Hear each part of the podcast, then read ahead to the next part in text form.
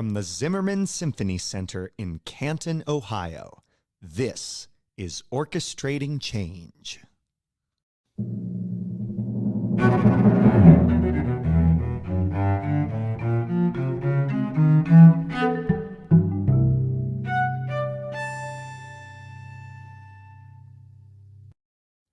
I'm Matthew Jenkins Jaroszewicz, Associate Conductor of the Canton Symphony Orchestra.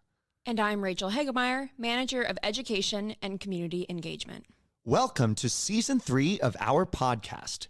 We are so glad you could join us. This podcast navigates issues that exist in the field of classical music and the world at large. We invite you to listen with open ears as our guests share their experiences and as we discuss these often avoided topics. We are joined today by Jeri Lynne Johnson, founder and artistic director of the Black Pearl Chamber Orchestra in Philadelphia. For over a decade, Black Pearl has been a model for diversity, equity, and inclusion in the orchestral industry as a racially diverse ensemble performing for a racially diverse audience, something that the rest of us in the industry have only recently begun to talk about. Jeri's career has taken her all over the world, where she has become the first black woman to ever conduct some of the world's leading orchestras. She is also the founder of DEI Arts Consulting, which helps arts organizations to better serve the diverse communities in which we exist. Jeri Lynne Johnson, welcome to Orchestrating Change. Thank you so much. Thank you, both of you, for inviting me to be part of the podcast. It is a pleasure to have you. Yeah, it is such a pleasure to have you. I just kind of want to get to know a little bit more about you. Tell us about yourself. You know, what has your life been like that's led you to your awesome career that you have now? Uh, well, you know, I think whenever you ask any conductor that, you, you get, you know, as many different answers as there are conductors. You know, I think uh, people think it's there's like, like one path to to doing this, and I think um, we all find our own way uh, to and through the podium to to our careers. And um, I, you know, I, I'm a pianist by training. Uh, I started piano when I was four and just you know loved it. I, I, originally played by ear, and it was very hard for my teacher to get me to learn to read music because I could hear things and pick it up so quickly. Those of you who are you know played by ear can can empathize, um, right, right. Um, and so um, and then I some, was very fortunate. I had some uh, wonderful friends of my family, my parents, who took me to my first orchestra concert. And um, I, I, will never forget it. At age seven, it was um, it was the Minnesota Orchestra, and it was Neville Marriner who was music director at the time. And um, it, it, was some Beethoven symphony. I don't exactly remember which one, uh, but I just was in love with with what I was seeing on stage, what I was hearing, and and you know my young eyes kind of you know told me okay um, i don't see a piano on this stage so if i want to make this music myself i guess i have to do what the person on the stage is doing and that's the person who's conducting all of the other instruments that are making the music and so that, that was that was why i wanted to become a conductor is seeing that and I was fortunate enough to be able to conduct my college orchestra at, at Wellesley and, and study a bit there. Um, and then uh, I went to the University of Chicago because I, I, felt I really, um, I didn't want to go to conservatory because I felt that for me, that was just too narrow. Of course, wonderful, amazing training. But again, I, I really wanted a very deep grounding in music history and theory. And so I got my master's um, in that from the University of Chicago. Um, and, and I think that has stood me in good stead. And so again, lots of people go to conservatories they become assistant conductors and then associate and you know there's the ranks that people go up. Some people have a solo career on their instrument um, and then come around to conducting um, as another uh, love of music making that that they have. Um, and so mine was um, a little less traditional. In graduate school i um, i would offer my services for free for all of the composers who were there at the music department. Really really amazing cohorts of composers have, have come through the University of Chicago, all, all, mentored and studied with people like Johnny and Shulamit Ran um, uh, and, and some others who were there. Just really wonderful, creative, beautifully crafted music at a very high level. And people were doing a lot of interesting things with electronic music and and they all needed conductor and nobody had any money and I needed the experience. And so it was just a perfect fit.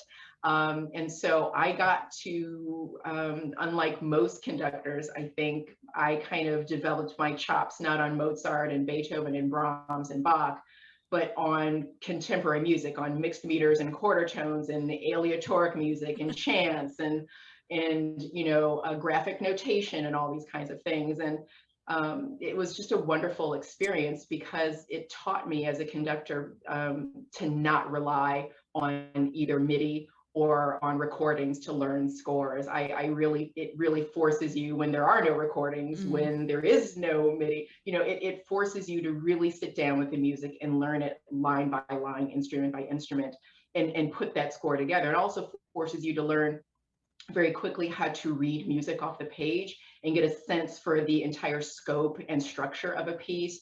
Um, and, and, so I that I think has has shaped uh, also how I work with Beethoven and, and Mozart. Um, I, I of course grew up like all of us listening to you know our favorite recordings um, and and that's how we all fall in love with the music but but for me um, the pathway was a little bit of uh, a lot of self-reliance um, a lot of really hard study um, about the composer, about the historical context and the musical structures, um, and and wanting to, because I I admired and and wanted to emulate um, the, the, the music making of people like George Szell and and and Solti and Karajan and Beethoven and, and going back like Klemperer and and and and all these people. I I, I wanted to have um, the, the authority to develop my own interpretations. You got a degree from Wellesley, and then in music history and theory from Chicago. Did you ever, at any point, formally study conducting in an academic setting? I mean, I had a conducting class, you know, at, at Wellesley in undergrad, and I had a conducting class at the University of Chicago. Um, I, I, did go to Aspen Music Festival. Um, I went to some other like summer workshops and then overseas workshops and those kinds of things. But you know, I, I didn't do like a formal conservatory sort of style of of conducting. And and I think, you know, there's there's there's benefits and and probably drawbacks um, of of my training in in that regard. Probably um, you, you, know, just the concentrated way that that the conservatory would do it, but but also, um, you know, conducting isn't something that you can learn by reading a book or following a recording. You actually have to do it. And so all of my experience as a conductor was practical about what worked and what didn't, how to put a rehearsal together, um, how to guide musicians when they themselves maybe sometimes don't always have the technique to understand what the composer wants, how to help them through those moments. And so you it's it's a very much a learning by doing and i think people don't understand that for conductors. You know when you're a violinist or a flautist you can um, you can practice all you want on your instrument and so by the time you're 21 you can amass thousands and thousands and thousands of hours on your instrument whereas a conductor our instrument is a group of 80 people and so to the extent that you can get 80 people in a room is the extent to which you can actually practice um, your, your music making so mm. um, you know, I think for all the conservatory training, unless you're getting tons and tons and tons of podium time, there's really only one way to, to learn conducting, and that's to do it. Mm. Of course. And I, of course, definitely can can agree with you from I experience. know you can, yeah. now, at you wanted to be, you thought about being a conductor from a young age, and to any young person, the world is this idealistic place. But at what point did you first realize the musicians on the stage and the conductors I see on the podium don't look like me? Oh, I mean, I always knew that. I mean, I'm not blind. I, I, mean, I could see them. Yeah. But that's not.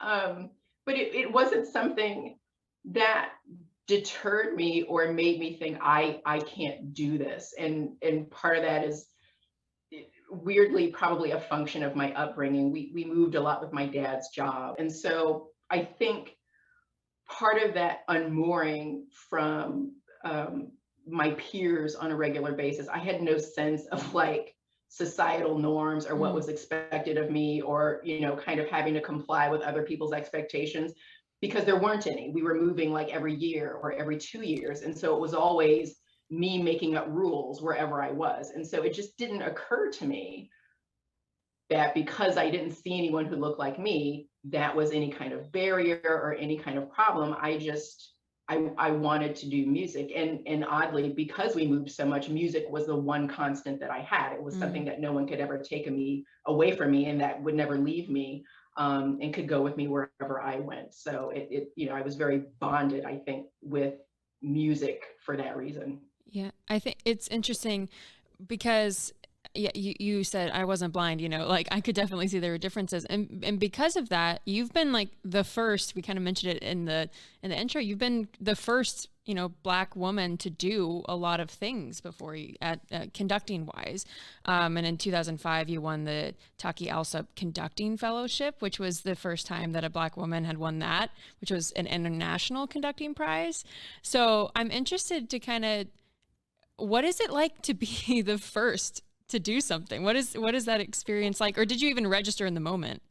I I didn't register in the moment. And, and I have to say, it, is always people reflecting these things back to me and asking me to reflect on them when I begin to realize these things. Like I, I you know, I think when, when you're a conductor and you're just idolizing, you know, again, all the recordings that we've listened to growing up and and over and over again um, until we just we know each interpretation of each conductor with every orchestra for the pieces that we love the most. And and for me you know all i could think about was how much work i had to do because i wanted to be great. I want to do these things. Um, and so I, I couldn't stop to think about these things because um, i was just too busy working too busy striving. Um, and and that's a problem. I would probably tell the younger me, which is a question I think you guys are going to yeah. get. I would probably tell the younger me like stop and appreciate what has happened,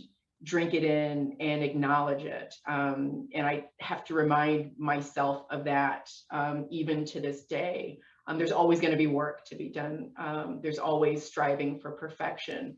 Um, but to give yourself pause um, and that positive energy um, uh, to, to drink it all in and, and create a perspective for yourself um, that will guide you through both the wonderful moments as well as the difficult ones. So um, yeah. they, they sometimes express shock and awe about these details. And, you know, through their shock and I'm like, yeah, that is pretty weird that that's, that that like, why did that take so long? Mm-hmm.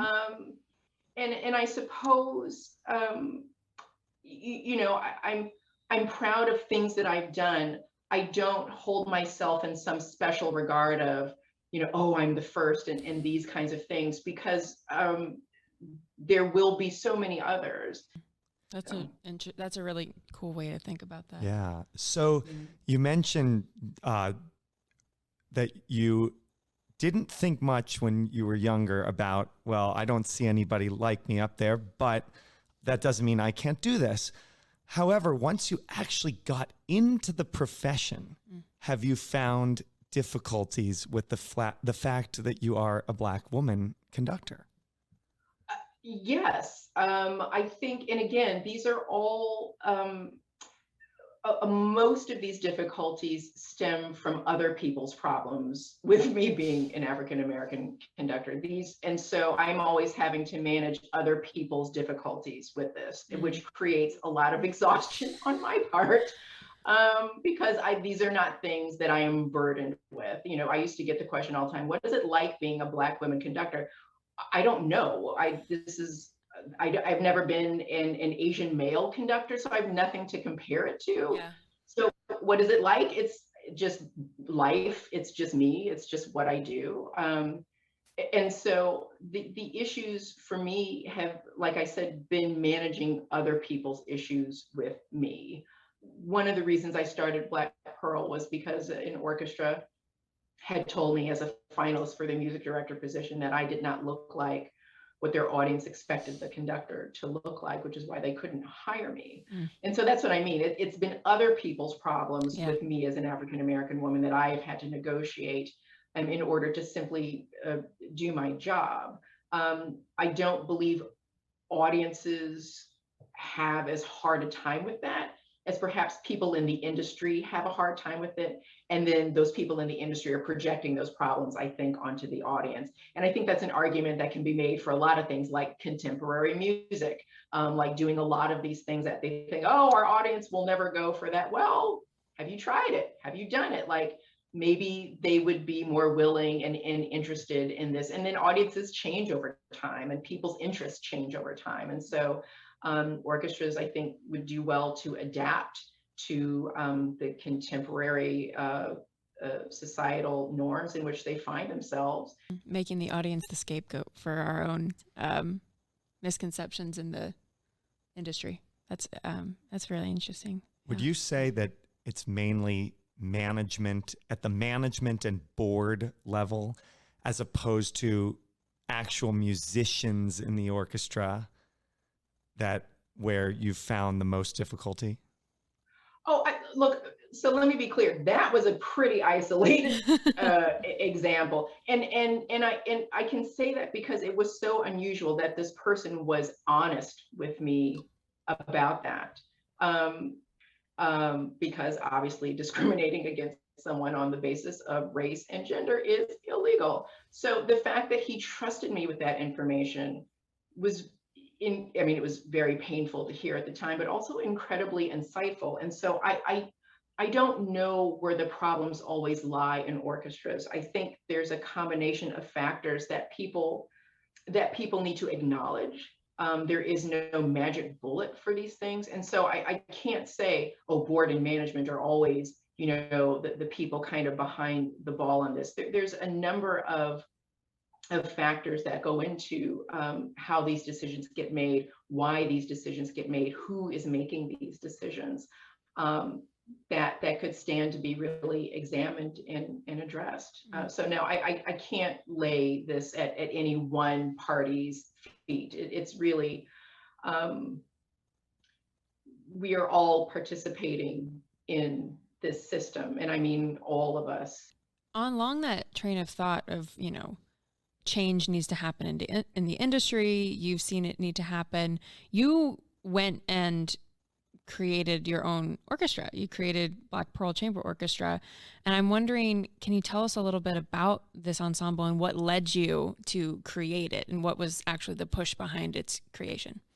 Sure. Well, that, that story that I just told you about the orchestra saying to me that you don't look like what our audience expects the conductor look, to look like, that that was, I think, the seminal moment that that basically shifted my perspective on who I was and what I was doing and why I was doing it. Um, you know, I had just assumed that look, I've conducted youth orchestras, community orchestras, professional chamber orchestras, uh, professional chamber operas, you know, uh, light opera. I, have done all kind of, you know, professional orchestras around the world. I've, I've done a lot at a pretty high level.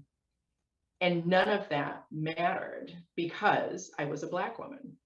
And that realization um, shifted my perspective on, you know, if I work really hard, if I'm very cooperative and I do a good job and I'm a good team player and I'm a I'm a good leader and I care about my musicians and, and I'm a good worker, that that will get me ahead in the industry. And what that told me is that it really didn't matter um, the quality of my work in the industry. It was basically, um, you know, what did I look like? Was I sellable as people's stereotype of what a conductor should look?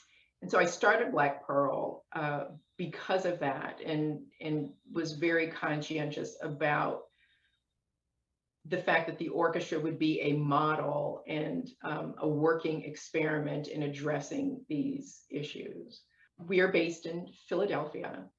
Um, uh, and so we are in a sweet spot, if you will, of training the world's greatest musicians. I thought, what better place to combat the idea that um, diversity and artistic excellence are inversely related than here in Philadelphia. And so all of my musicians um, have either taught at or graduated from Curtis, Juilliard, one, of those three or more institutions, and are currently either doing so as well. Um, oh, they were all graduated and nobody's students. Um, uh, and they are from all over the world, um, backgrounds and ethnicities. Um, we have Chinese American, Korean American, Japanese American, um, a number of South American countries um, and Latin American countries, uh, various European ethnicities, um, and, and African Americans and Afro Caribbeans. Um, uh, people really from all over. I thought that was important for two reasons. One is, um, you know, in the Northeast corridor, it's just a very diverse part of the country. And so I, I, I felt um, if we were going to um, build new audiences for classical music, which is one of the things that many organizations uh, struggle with, the best way to do that was to show that diversity in the orchestra. And that was really, for me, an easy conclusion to draw. I mean, you know, when I started, it was 2008. Uh, sorry, uh, like 2008, 2007, 2008 timeframe. And at that point, you know, Barack Obama and Hillary Clinton were vying to be the Democratic nominees to be candidate for president what you saw when Barack Obama was the nominee was the highest African American voter turnout in, in history.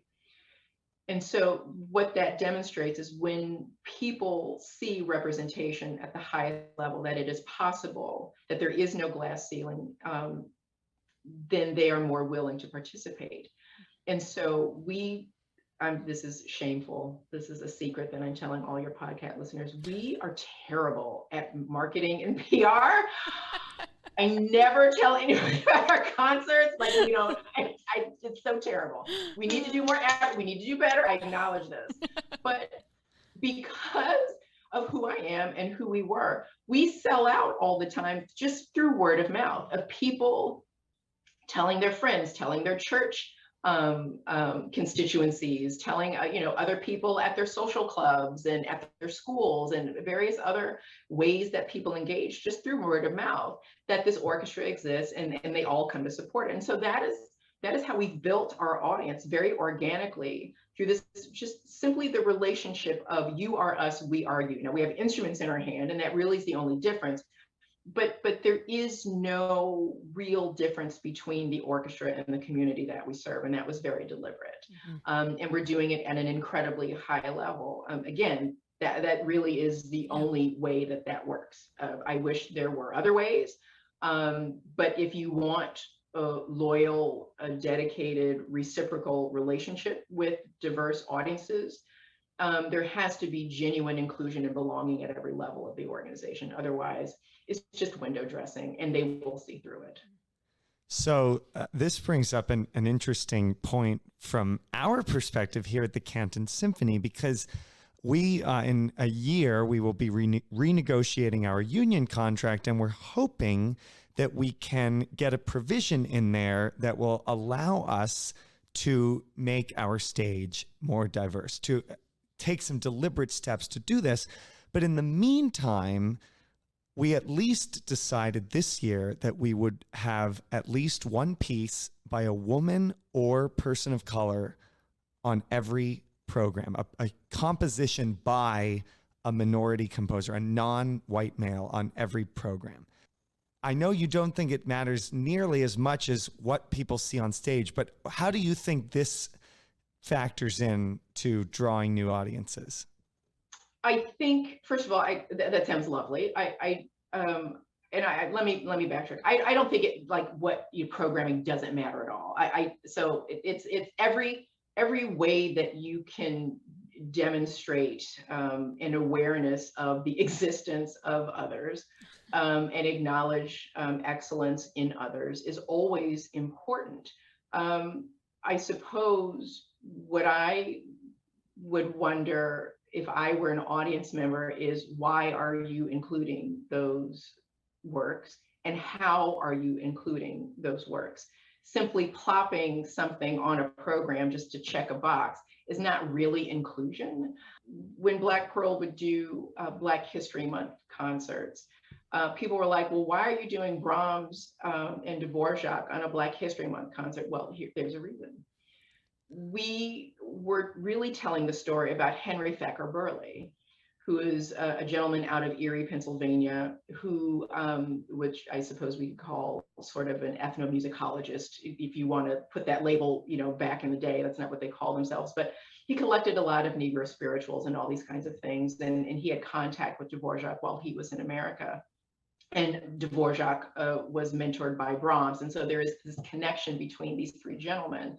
And so there, you know, there's some debate, you know, in musicological circles about the influence of, of Burleigh and, and Dvorak Nine in the in the the Largo movement of that, of course. But but you know, there is some some evidence to suggest that there is some kind of association there. And so the inclusion of that one Black composer on the program was not just to slap a Black composer on a program and check a box.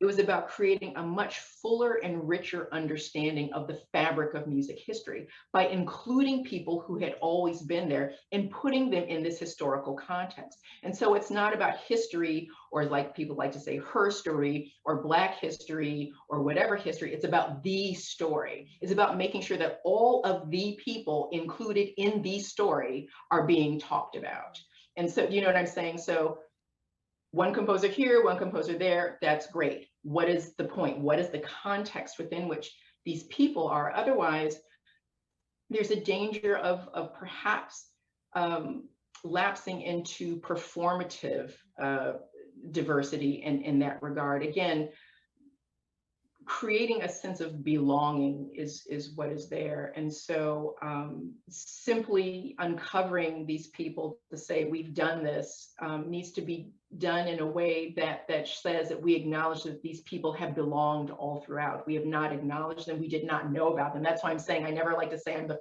first black to do anything. Mm-hmm. there may be people we just don't know about. Um, how do we include their stories and show how they have belonged in history this this whole time. Um, and and then once you begin to acknowledge people's history people's inclusions people's stories that's how you begin to bring people into this i think in a very authentic way. And then it does become a tool for building that relationship with with communities.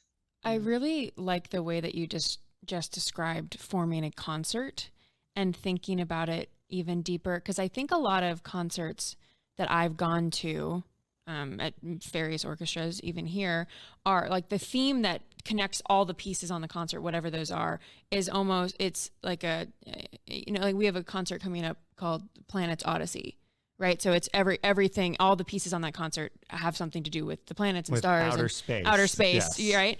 Um, which is a great way to program a concert, but also I feel like that's how do we take that deeper which is the you know what you just said how do we then take all these composers all these concerts and how do we show it in a, like a, a deeper way? And maybe not every concert has to be that way. Some concerts can just be concerts about space which is very fun. Um, but some things can go a little deeper and that's you know a really why are we having Quinn Mason on our November? You know, why are we, you know, having Jessie Montgomery? Well, it's called Starburst, so it goes with the space theme.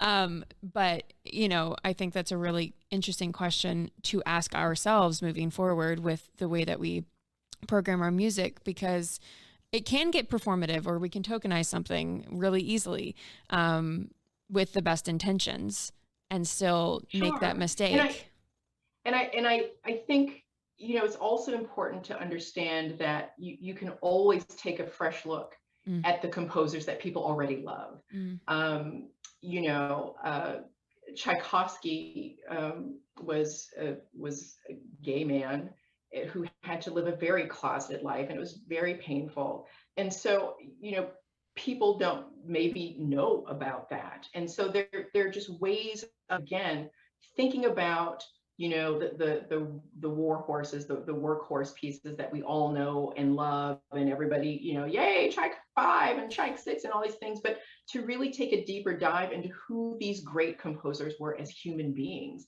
and and look at them not as this kind of I call like a hagiography of like these saints of classical music. And we just, you know, tell the lives of the saints. And there were these, you know, whatever people, but they were deep, rich, complicated human beings to look at and acknowledge the anti Semitism of Wagner, even as we love some really beautiful music that he wrote, this man was deeply problematic. But like to be honest about these things and to have these conversations. I mean, I think, again, diversity, equity, and inclusion means a lot of things, not just about racial inclusion, those mm-hmm. kinds of things. Let, let's include all of this information in the discussion um, about art, about politics, about who we are as a society. Mm. Um, these composers were not separate from that. They did not, they themselves did not stand aside from these things. I mean, look at Beethoven 3, crossed out Napoleon's name when he declared himself emperor, is like, he's horrible, I'm out, you know, so they were themselves very political. And so I think we can include them in these conversations as we are re-examining our artistic and, and, and political values at this mm. time. I love that. I um and it's you bring up Wagner, which is so funny. It, it's funny to me now looking back as his wedding march and then Mendelssohn's wedding march get used so often, and Mendelssohn was Jewish, and it's just you know I the irony of that situation always always a struck lot of me. times always the, struck me. The, the the bride walks into the church to "Here Comes the Bride" and walks uh, out back down the aisle to the the Mendelssohn yeah, wedding march. Yeah. Yeah. But um. Yeah I think it's interesting. We've kind of talked about this a little bit with the way that Black Pearl deals with social justice and racial equity, but it kind of leads in that and the, like these topics in classical music and how besides just these way, very intentional programs and and the diversity on the stage, what other ways do you see your organization talking about social justice and actually being on the forefront of that specifically in classical music? I think there's lots of ways that that art can participate in in that discussion actively um, in, in in racial and social justice and all these kinds of things. Um, and and lots of artists do it in different ways. Some composers write pieces about certain things to raise awareness. So there's all kinds of ways I think for art to participate. It becomes a much more difficult conversation with arts institutions. How do institutions participate in that? And so, you know, just Black Pearl's existence as an organization that hires on a regular and, and, and ongoing basis um, artists of color who you don't see working anywhere else becomes an issue of racial equity and justice. The fact that these people are are you know for whatever reasons um, you know not in other orchestras in the region uh, becomes an issue of, of racial justice and, and equity and where we perform, uh, the way that we perform, uh, the venues in which we perform. Um, we, I don't, uh, unless it's a sponsored event or a, a, specifically public event that someone is presenting us as part of, I don't actually believe in doing concerts for free. A lot of what we do is in the, the way that we um, have just kind of melded, or I should say, blurred the lines between the audience and the and the orchestra. Um, we won um, our first Knight Arts Challenge grant. I, I, I, think is is Knight in Canton or are they in or is it Cincinnati? I know they oh they're in Akron. I believe Knight operates in Akron. And so part of the challenge was for organizations and individuals to work very hard to find new donors, new sources of income to make the sorts of change that these innovative projects were supposed to catalyze into kind of more long-term um, sustainable general operating. Now that's not the way it worked for most organizations, but that is the way that it worked for us, just because as a working model sort of format or, or business model, we, uh, we, we don't have a 52 week season um, everything we do is geared toward this mission of diversity, equity, inclusion, um, creating new audiences, innovative formats, and those kinds of things. And so this was just kind of how we operated anyway. So our first project that we won for was something called I Conduct. It was just a very simple idea. I took the idea that I don't look like what it, the audience expects a conductor to look like, and I just decided I was going to make everyone into a conductor. And so we would just go out and take batons and we would do, I think the first time we did it, we did Beethoven 5 um, in four locations around the city. City Hall, the Mann Center for the Performing Arts. Uh, we were the first orchestra to perform at the Barnes Foundation, very honored by that. Um, I'm trying to think where the fourth place, oh, at the Kimmel Center, at the Kimmel Center. Um, and we did Beethoven 5 at every location. The idea was that people would have an expectation, oh, Beethoven 5 is coming back. And if they missed it at one, they could find us at another. Um, and then we would do a movement of it. And then people would come up and we they would get a free conducting lesson with me and the orchestra. And it was so much fun because, you know, little kids would come up, old people come up. One guy who, uh, you know, had a, one leg amputated came up with his crutches and he came up and conduct. I mean, we just got all kinds of amazing people coming up and, and, and doing this. And my favorites, um, you know, the kids were always a lot of fun, but my favorite was one guy who was just a classical music aficionado. I just loved, you know, everything. And so he came up when we were at the Kimmel Center and he was so funny. He says, now I like the Roger Norrington tempo for Beethoven 5. You got it, take it. And he gets up there, you know, the opening of Beethoven 5. And of course, he can't make the orchestra go. And he turns around and he looks at me after you know I, I I get you know given him the thing. He says, "Why is this so hard?" He's like, "It's so easy for you. I don't understand why I can't do it." Well, you know, I am a professional. Um, I kind of do know what like I'm not just up here waiting. Like you do realize like I'm doing things, and the musicians are like, yes, it's hard, and this is real. And so I think people began to understand as they came up with the orchestra that that this isn't this automatic oh the orchestra just plays and we're just waving our arms and there's no connection. And also they understood that i wasn't allowing the orchestra to take it easy on them. And so that respect that i had like I t- and specifically i told the orchestra you cannot sound beautiful. I know that this is going to kill you as artists and perfectionists but i want you to sound terrible so that these people understand the discipline and vision that it takes to make your body perform music silently so that other people can understand and interpret it. And so you could see as people kind of went on, they're like, oh, and then they, you know, once they, they learn to control their bodies a little bit, you know, the sense of accomplishment. And so people, you know, they love that. I mean, when would you ever see that before then. So, you know, once we had all this great success, of course, Philadelphia Orchestra did it a few years later and all this kind of stuff. And like, and so then people started doing all this stuff. But like, we were like, yeah, um, you can get up and conduct our orchestra, which would have been unheard of, like, unless you were a major donor. Who from the street would be allowed to just get up and conduct your orchestra? And so, again, from a symbolic standpoint, you know, that baton is like a king's scepter in their hand, ruling the world of the orchestra. Like Mahler said, you know, and symphony should be like the world, it should contain everything. Well, Black Pearl is like an orchestra should be like the world, it should contain everyone. Mm. And so to give an ordinary citizen that kind of power was people were like, what is she doing? Like, this is just craziness. And so that that kind of idea that art can be a model for participatory democracy again we don't talk specifically about racial equity and social justice.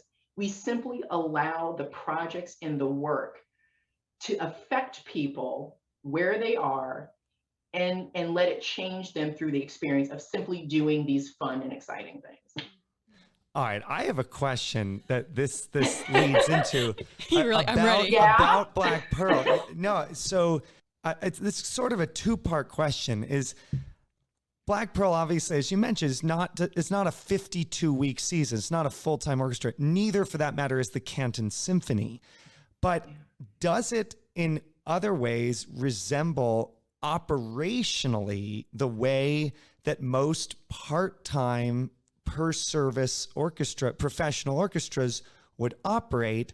And on extension of that, uh, do you have a staff and a board of directors? And uh, if yes, is are those as diverse as the orchestra? So I'm going to work in reverse order of your question. Yes. So yes, we do have a staff and a board, and yes, everyone is diverse. So 75% of our board is people of color. Our staff is 50% people of color. It's a very small staff. It's me and like I have an orchestra librarian, but you know, so it's a small staff and i also have you know volunteers and people who do stuff on a on a per kind of service basis from a, a, a logistics standpoint that you know we don't have a full-time season they don't need to be with us full-time but i pay them well for when they are with us um, and then in terms of the structure, so uh, you know, people are contracted with, with, the orchestra, but we do not have a collective bargaining agreement. So it, it, it affords me certain advantages. So um, I can hire whomever I want. Mm-hmm. Of course, of course, that As makes I a lot of sense. Now, yeah. something else that's been talked about is mm-hmm. uh, Flo Giannani, who is uh, uh, she works for the United Way of Canton, and she started a program in which she trains people of color to serve on nonprofit boards here in the Canton area. And she said that it's a common thing that the current boards, the not particularly diverse current boards, assume is that people who don't look like the current board aren't going to be able to make a financial commitment to a board. And I, would guess your experience that you can tell all of our listeners is through experience that obviously is not the case. Uh, that's not the case. So let me be very clear. I, I, I, I didn't just start Black Pearl not knowing how businesses work. Mm. you know, my so uh, which is kind of how I started DEI Arts Consulting. Right. But like, how do you know how to consult? Like, eh, I know how to do a lot of things. But the the, point is, um, I knew my demographic. So, from a historical standpoint of classical music, Philadelphia and the African American community here has a very long history of creating music clubs and had lots of composers and people participated. And, and people who've gathered together in what they call, you know, a number of fraternities and, and sororities uh, um, in order to kind of uh, you, you know, uh, like like Elks clubs and, and, and mm-hmm. Kiwanis and, and those kinds of things, service clubs, but for African Americans, because of course things were segregated back then. And so classical music has always been a part of that fabric. And so when you're in, you know, what is it, the fifth or sixth largest city. I know sometimes Philadelphia slips. It's like fifth or fourth, fifth. Anyway, it's in there. It is the in the top ten, For and sure. it ha- it's one of two cities in the country that has been in the top ten largest cities at every U.S. census in the country's you. history. I appreciate that information. Thank you so much. Um, but you know, it's it's a large and very diverse community with a, a, long history. Again, in the Northeast corridor, with a long history in in our our nation's uh, development. And so over time, these these groups have formed, and classical music was was a part of that. The performance as well as the appreciation. Um, uh, of that. You have to think Marian Anderson was, was from here. And so there is a long love of classical music. And, and just as there is, uh, you know, wealth in, in every community, there is wealth in the African American community here. So I cannot speak to Canton just because I don't know the Canton community, but I'm willing to bet that there are probably wealthy African Americans who would, you know, might be interested in serving on your board. Now, whether they say yes or no is a different thing and who asks them is incredibly important and making the sale as to why they should um, those are all different issues but i i knew my community you know there, there's a very common underlying assumption of poverty when it comes to people of color and that the idea of doing quote unquote outreach which by the way we don't call our community engagement activity we call it inreach because we literally let people reach into the orchestra um, you know the the mindset of that is that it's some kind of social good that people are doing. It, it's it's serving underserved communities through through this music. Now, whether or not those underserved communities want that is a whole other issue. Um, but but but the assumption that that is the only purpose of community engagement is to serve underserved communities is based upon the assumption of poverty of people of color.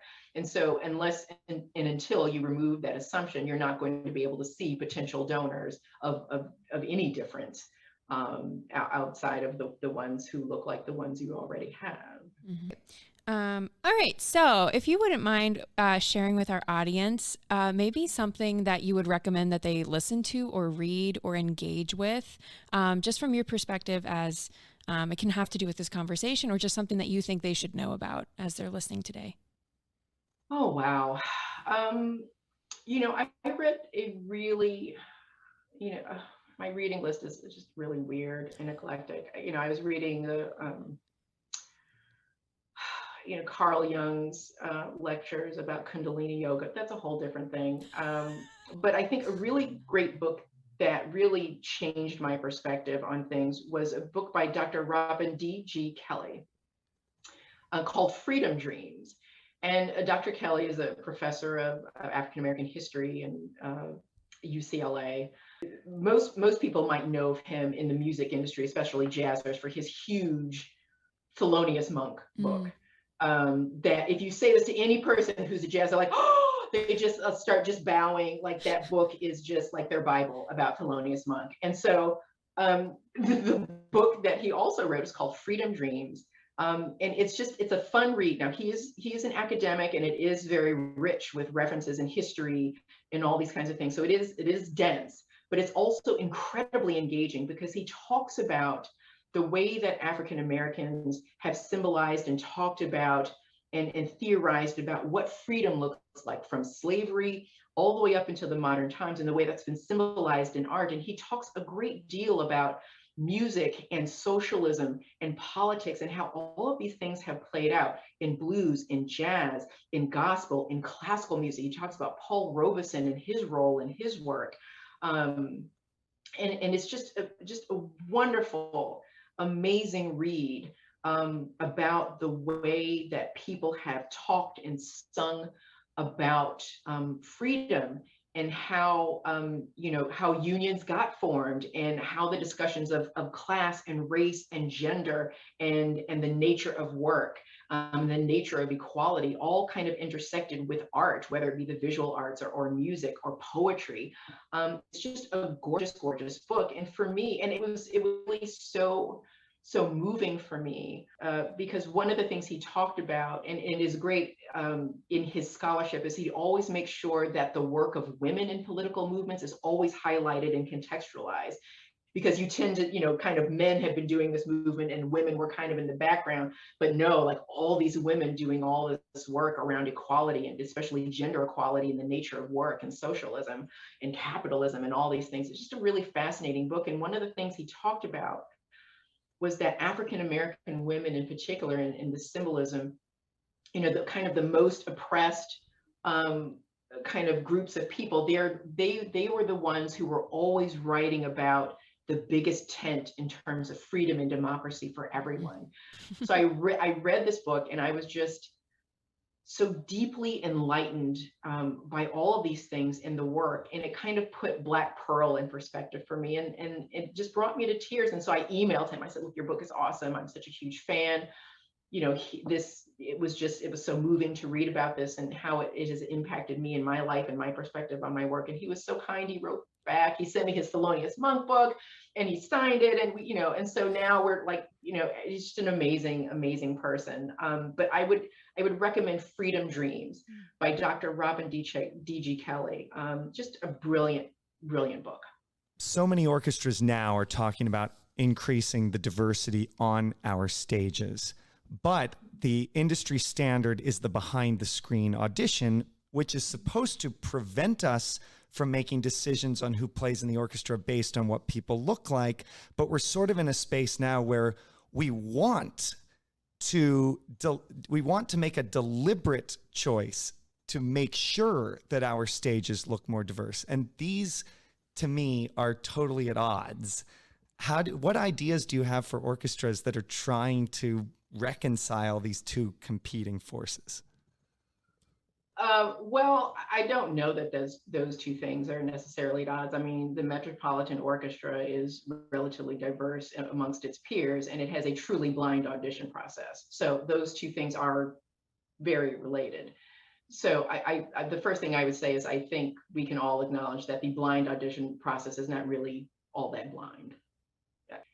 I, I think there's some debate uh, you know, I think you can look at the, the article for the panel discussion I did with the League of American Orchestras with Afa Dworkin and, and, you know, a number of other people that talk about it's not as blind as it could be. There's a number of ways around that blind uh, audition. Um, and so I think to have truly blind auditions, you will increase the diversity. Um, I think part of that is ensuring that the, that the candidate pool, that the word is getting out to people uh, in jobs um, in a timely manner and that that truly is equal, that things don't get leaked in advance to people's friends. Uh, and you know what I'm saying? I mean, that's what I'm saying. Like there's ways around the blind audition process that don't have anything to do with the way people look in terms of how information is disseminated, who's getting the information, when they're getting that information, how much time they have to prepare for the audition versus someone who's getting the information a little bit further down the line. Um, there's just any number of ways to, to just make sure that it that it is truly blind. And again, that doesn't have anything to do with you know race or ethnicity. That's just part of just really making sure um, that these processes um, at every step of the way are, are equitable for anyone coming through the audition process. We, so we don't audition people formally, like we don't have sit down behind a screen and people audition. Um, people do work with us on a probationary basis, and then the group decides, um, yes, we like this person, no, we don't. More often than not, the reason why people are not kept in Black Pearl has nothing to do with their playing. Um, uh, and, and that's been important because again, we also want people who are willing to engage with the community. We don't want people who are just going to sit on the stage and play their music and feel like the only part of their job is to do that and that talking to people in the audience or doing education work is beneath them. Because I also don't have a collective bargaining agreement, I'm able to pay my musicians much more for education in relationship to their concert service work. And so for me, there is no difference. And so they don't get paid differently because, oh, it's a church gig, therefore it's less money, or it's for kids, therefore it's less money. You get paid the same amount because all of these services are equally valuable to the organization and work is work. Mm. Um, and so that's why I'm saying it isn't just a matter of, I'm having this dictatorial control about who I hire and fire and that kind of thing. It is a very much a group effort of who gets hired and, and who is not um, re-invited back to play at Black Pearl. But it also allows me to be a lot more generous with the musicians in terms of how I pay them, um, especially during the pandemic, where I simply said, look, whatever that you're doing, if it's music related, um, I will I will pay for it. So, just a couple more questions before we let you go here today. Um, I want to talk a little bit about DEI consulting um, and what led you. I'm going to kind of pack a bunch of questions into this, I think, but why you felt, why you formed it, and kind of what what caused you to want to do this work. Like, what were the things that you were saying that you're like, nope, that's not right, nope, that's not right, um, that led you to get into this work, and how have you been helping people understand maybe their misconceptions about what DEI work actually is in this field? You know, I, I created it because once Black Pearl got started, when I started, people weren't sure really what to make of it. Um, a lot of people didn't understand the mission. A lot of people assumed, oh, it's a diverse orchestra. Are they, are they kids? You know, they just couldn't wrap their heads around what we were doing. Um, and so once they saw the audiences that we were drawing and how effortless it, it, was, and it wasn't necessarily effortless, but it was just more organic and natural, um, then people all of a sudden wanted to know, how was I able to do it? How can you do this? And, and can we pick your brain? And people just wanted all my expertise and didn't want to pay for it. Nope, done. It's not happening. So it was just very simple, like I'm going to just create a structure around this. And if you want my expertise, if you can pay, you know, all these wonderful other arts consulting firms who are brilliant, and I have friends who are there, great. Um, and so that's really how it started. And so, you know, just something here or there, but nothing really big until the pandemic hit. And I was like, oh, I cannot conduct. And who knows when this is going to change? Just brush off DEI arts consulting. and here we go. And it was like shooting fish in a barrel people i mean i live i there's no advertise again i have a problem with advertising. I just i'm terrible at self promotion this is very cathartic. I'm just terrible at it. But people would just email me like hey can you help us with this? And so we you know we have a variety of people and not just within classical music. We have you know different um, arts organizations across you know theater dance art museums uh, cultural organizations all kinds of things but that's really how it, it, it got started. And, you know, I will tell you, um, you know, one of the things I have to explain to people and, and that um, we have to get them to understand is that you have to stop looking at diversity, equity, inclusion is as a problem to solve. Mm-hmm. Um, because that puts you in a particular mindset. Like this is hard work, this is difficult, this is onerous, this is unpleasant. You have to view diversity, equity, inclusion as an opportunity um, and then you're more willing to walk into the changes that that need to be made. But if you see this as a problem that needs to be dealt with, it's just like, oh, you know, pulling teeth and this is hard and it's going to be painful. and you know there's all kinds of painful things in life uh, but you know giving birth is a painful thing but you get this great baby afterwards and so you know there's pain and then there's pain so you want this to be the good kind of pain where something beautiful is coming out of it so Jeri we ask all of our guests on this podcast at the end of every episode the same question. Our podcast of course is called orchestrating change. So in a nutshell how do we orchestrate change? I would say conductors um, need to view themselves within their respective communities, wherever they are, from the standpoint of a higher level of organization. In other words, you know, an orchestra is a collection of people that's led by a conductor.